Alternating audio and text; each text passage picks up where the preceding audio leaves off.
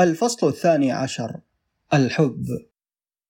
أحد المسببات الرئيسية لانعدام القدرة على التلذذ هو إحساس المرء بأنه غير محبوب بينما على العكس يزيد إحساس المرء بأنه محبوب من قدرته على التلذذ أكثر من أي شيء آخر. وقد يكون لدى المرء الإحساس بأنه غير محبوب لأسباب عدة. فقد يعتقد في نفسه أنه شخص فظيع لا يمكن لأحد أن يحبه. وربما كان عليه في طفولته أن يعود نفسه على استقبال حب أقل من ذلك الذي يقع من نصيب غيره من الأطفال. أو ربما كان في الحقيقة شخصا لا يحبه أحد. ولكن حتى في هذه الحالة الأخيرة ربما كان السبب يكمن في الافتقار إلى الثقة بالنفس والذي يرجع إلى سوء الحظ المبكر. الشخص الذي يحس بأنه غير محبوب قد يقوم بسلوكيات متباينة نتيجة هذا الإحساس فقد يقوم بجهود مستميتة للفوز بالحب ربما بواسطة أعمال غير عادية من الإحسان ربما بواسطة أعمال غير عادية من الإحسان ومن المرجح جدا ألا يكون ناجحا في ذلك حيث إن دوافع الإحسان يستشعرها بسهولة أولئك الذين هم هدف لها. والطبيعة الإنسانية مبنية بكيفية تجعلها أكثر استعدادا لمنح الحب لمن هم أقل طلبا له. فالشخص الذي يسعى لشراء الحب بالأعمال الخيرة تتبدد أوهامه عندما يعرف مدى عقوق البشر ولا يدور بخلده على الإطلاق أن الحب الذي يحاول شراءه أكبر كثيرا في قيمته عن المنافع المادية التي يقدمها ثمنا له. رغم ذلك فإن إحساسه بأن الأمر كذلك يشكل أساس سلوكياته. وشخص آخر عندما يدرك أنه غير محبوب قد ينشد الانتقال من العالم سواء بإثارة الحروب أو الثورات أو بقلم يغمسه في مداد المرارة مثل ما فعل الأديب دين سويفت. ويعد ذلك رد فعل بطولي لسوء الحظ يتطلب قوة في الشخصية تكون كافية لأن يضع الشخص نفسه ضد العالم بأسره. وقليل من الأشخاص يمكنهم الوصول إلى مثل هذه الذرى أما الأغلب الأعم من كل الرجال والنساء إذا أحسوا أنهم غير محبوبين فإنهم يغرقون في يأس مذعن لا تخففه سوى الومضات العارضة من الحسد والحقد. وكقاعدة تصبح حياة مثل هؤلاء الناس شديدة التمركز حول الذات ويعطيهم غياب الحب إحساسا بعدم الأمان. يحاولون غريزيا أن يهربوا منه. بالسماح للعادة أن تتسيد حياتهم تماما. فالذين يجعلون من أنفسهم عبيدا للروتين الذي لا يتغير يحثهم بصفة عامة الخوف من العالم الخارجي البارد والإحساس بأنهم لن يستضيموا به إذا ما ساروا على نفس النهج الذي ساروا عليه في الأيام السابقة. الذين يواجهون الحياة بإحساس الأمان هم أسعد من أولئك الذين يواجهونها بإحساس عدم الأمان، طالما كان إحساسهم بالأمان لا يؤدي بهم إلى كارثة. وفي كثير جدا من الحالات وليس جميعها قد يساعد الإحساس بالأمان الشخص على الهرب من الأخطار التي قد يستسلم لها غيره فإذا كنت تسير فوق خندق على لوح ضيق فمن المرجح جدا أن تسقط إذا أحسست بالخوف عما لو لم تفعل. فالرجل الذي لا يخاف قد تقابله بالطبع كارثة مفاجئة ولكنه من الأرجح أن يمر بلا خدوش عبر كثير من المواقف الصعبة التي تؤدي بالجبان إلى سوء المصير. وهذا النوع المفيد من الثقة بالنفس له بالطبع صور لا يمكن حصرها. فأحد الأشخاص يكون واثقا من نفسه في الجبال وآخر في البحر والثالث في الهواء. ولكن الثقة في النفس في مواجهة الحياة عامة تتأتى أكثر من أي شيء آخر من اعتياد استقبال النوع الصحيح من الحب بالقدر الذي يكون المرء بحاجة إليه. وهذه العادة من عادات العقل والتي تعتبر مصدرا للتلذذ هي ما أرغب في الحديث عنه في الفصل الحالي. إنما يسبب هذا الإحساس بالأمان هو الحب الذي يتم استقباله لا الذي يتم منحه رغم أنه ينشأ أكثر من أي شيء آخر من الحب الذي يكون متبادلا. وعلى وجه التحديد ليس للحب وحده هذا التأثير ولكن الإعجاب أيضا. فالناس الذين يكون شغلهم الشاغل هو تحقيق الإعجاب العام مثل الممثلين والوعاظ والخطباء والسياسيين. يصلون إلى أن يصبحوا أكثر وأكثر اعتمادا على الثناء. فعندما يحصلون على مكافآتهم المستحقة من الاستحسان العام تمتلئ حياتهم بالتلذذ وعندما لا يحصلون عليها يصبحون ساخطين وذاتيين. والنوايا الطيبة المنتشرة في كثرة من الناس توفر لهم ما توفره للآخرين من محبة هي الأكثر تركيزا في قلة من الناس. فالطفل الذي يكون أبواه شغوفين به يقبل حبهم كقانون طبيعي هو لا يفكر كثيرا فيه رغم أنه ذو أهمية عظمى لسعادته فهو يفكر في العالم وفي المغامرات التي ستأتي في طريقه عندما يكبر. ولكن وراء هذه الاهتمامات الخارجية يمكن إحساسه بأن حب أبويه سوف يحميه من الكوارث. والطفل الذي يسحب منه حب أبويه لأي سبب كان من الأرجح أن يصبح جبانا وغير مغامر يملأه الخوف والرثاء لحاله. ولا يصبح قادرا على مواجهة الحياة بمزاج مرح مستكشف. وقد يبدأ مثل هذا الطفل في عمر مبكر في التأمل بطريقة تثير الدهشة في الحياة والموت وأقدار الإنسان ويصبح انطوائيا متهوسا في البداية. ولكنه في النهاية ينشد السلوى الوهمية من بعض طرز الفلسفة أو التدين. فالعالم مكان مفعم بالأشياء المختلطة يحتوي على أشياء ممتعة وأخرى غير ممتعة بسياق عشوائي. والرغبة في استخلاص نظام أو شكل منطقي منه هي في الأساس نتيجة للخوف وفي حقيقتها نوع من الأجورافوبيا أي الخوف من الوجود في الأماكن المفتوحة. فبين الجدران الأربع لمكتبته يحس الطالب الجبان أنه آمن. فإذا أمكنه إقناع نفسه بأن الكون منظم بنفس الدرجة فسيحس بأنه سيكون آمنا بنفس الدرجة إذا ما غامر بالخروج إلى الشارع. مثل هذا الشخص لو كان قد حصل على حب أكثر لكان خوفه من العالم الحقيقي أقل.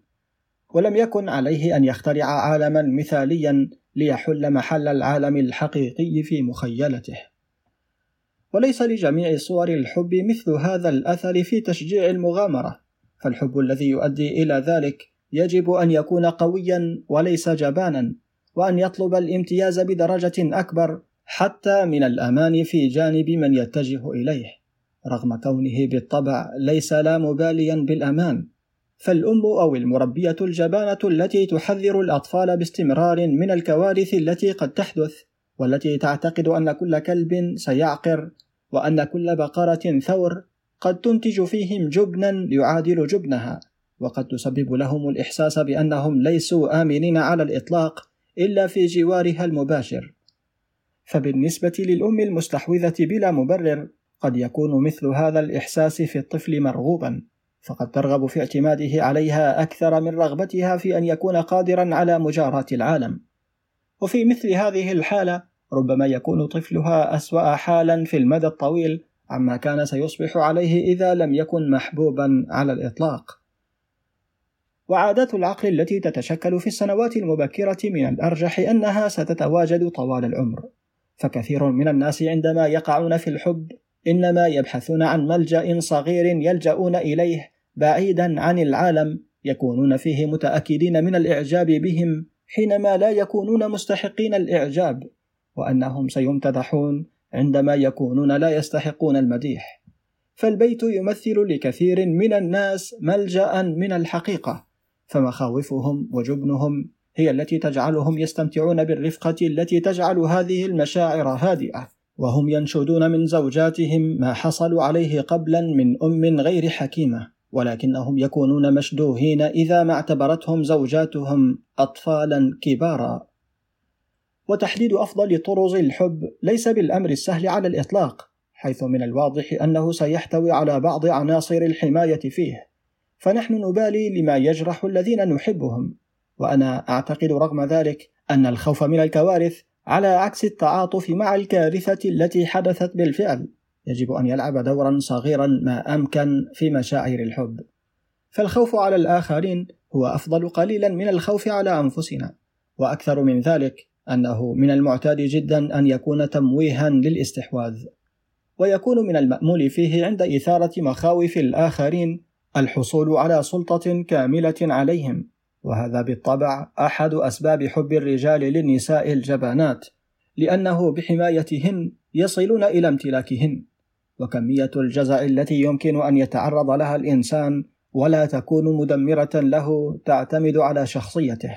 فالشخص الصلب المغامر يمكنه تحمل كثيرا منه دون ما تلف بينما الشخص الجبان يجب ألا يتوقع سوى القليل من ذلك. والحب الذي يستقبل له وظيفة مزدوجة. فقد تكلمنا عنه الآن بالنسبة لعلاقته بالأمان ولكن في الحياة الناضجة يكون له غرض بيولوجي أكثر إلحاحا وهو الأبوة. فعدم القدرة على الإحساس بالحب الجنسي يعد كارثة مروعة لأي رجل أو امرأة لأنه يحرمه أو يحرمها من أكبر المتع التي يمكن للحياة أن تقدمها. وهذا الحرمان من المؤكد تقريبا أن يدمر القدرة على التلذذ عاجلا أو آجلا ويؤدي إلى قلب الداخل للخارج. وكثيرا جدا ما أدت المآسي السابقة التي حدثت في مرحلة الطفولة إلى عيوب في الشخصية تعد هي سبب الفشل في الحصول على الحب في السنوات اللاحقة.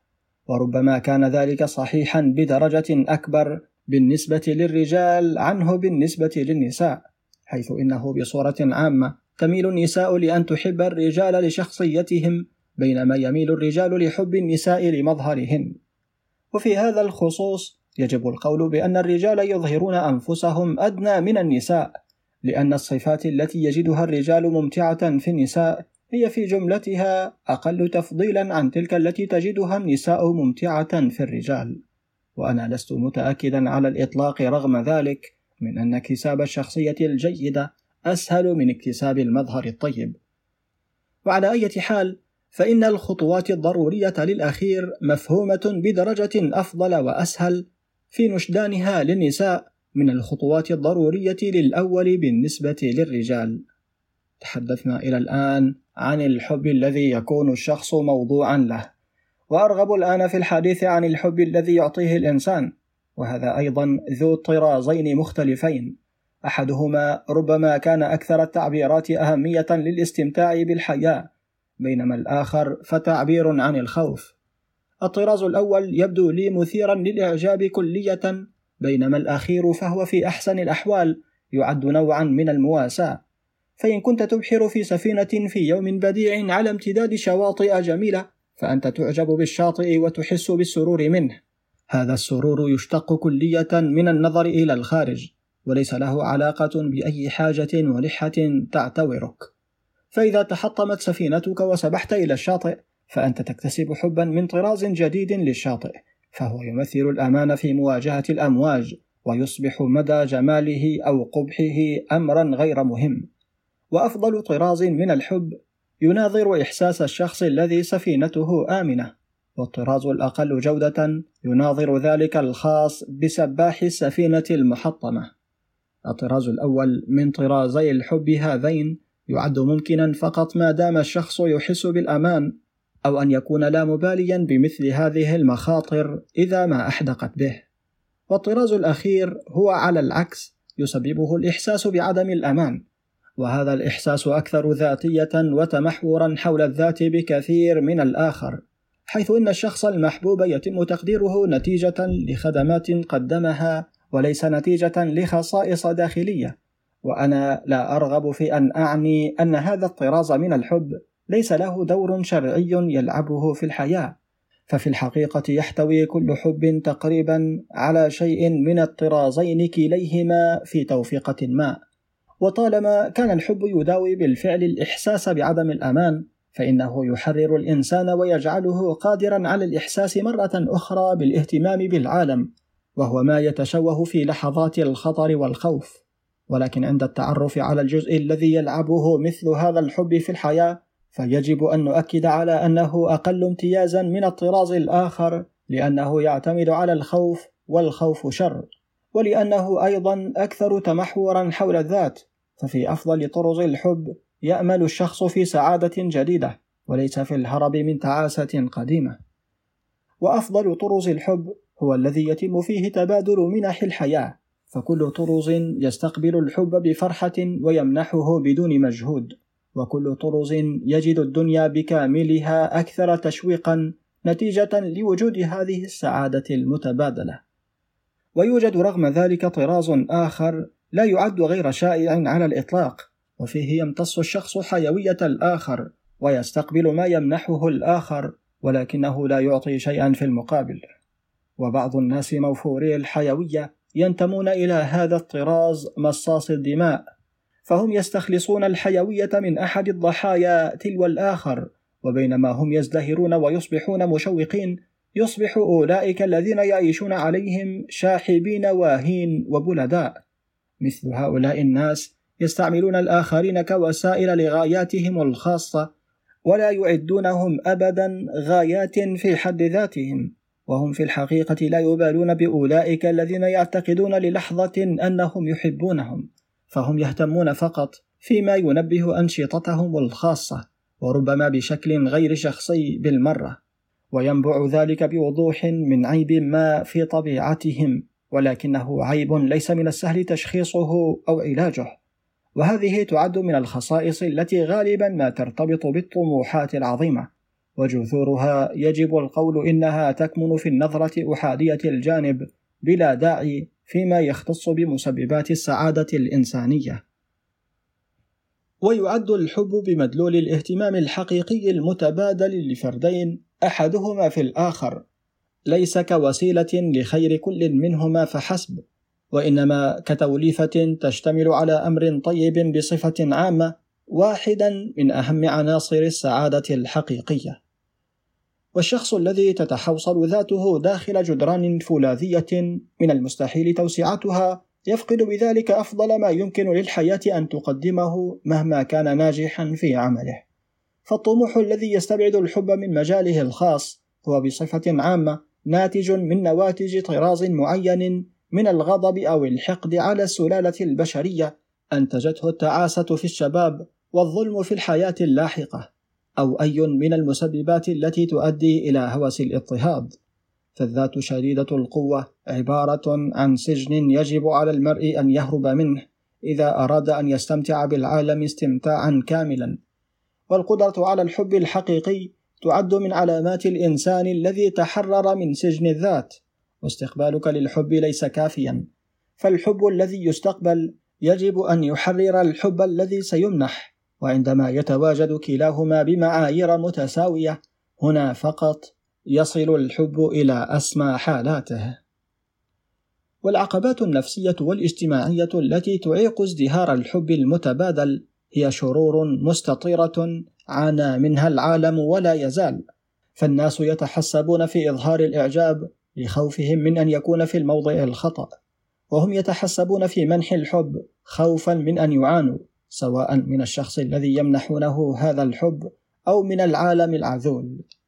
فالحذر أمر تحتمه الأخلاق وتحتمه الحكمة الحياتية ونتيجة ذلك يتم تثبيط الكرم والمغامرة في الحب ويميل كل ذلك إلى إحداث الجبن والغضب في مواجهة البشر حيث إن الكثيرين من الناس يفتقدون عبر الحياة ما يعد بحق حاجة أساسية.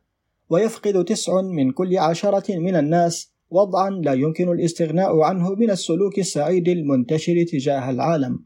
ولا يجب افتراض أن من يطلق عليهم لا أخلاقيين يفوقون في هذا الخصوص من ليسوا كذلك. فمن المعتاد جدا في العلاقات الجنسية ألا يوجد ما يمكن أن يسمى بالحب الحقيقي. وليس من المستبعد وجود مشاعر عدوانية أساسية. فكلا الطرفين يحاول ألا يمنح نفسه أو نفسها للآخر.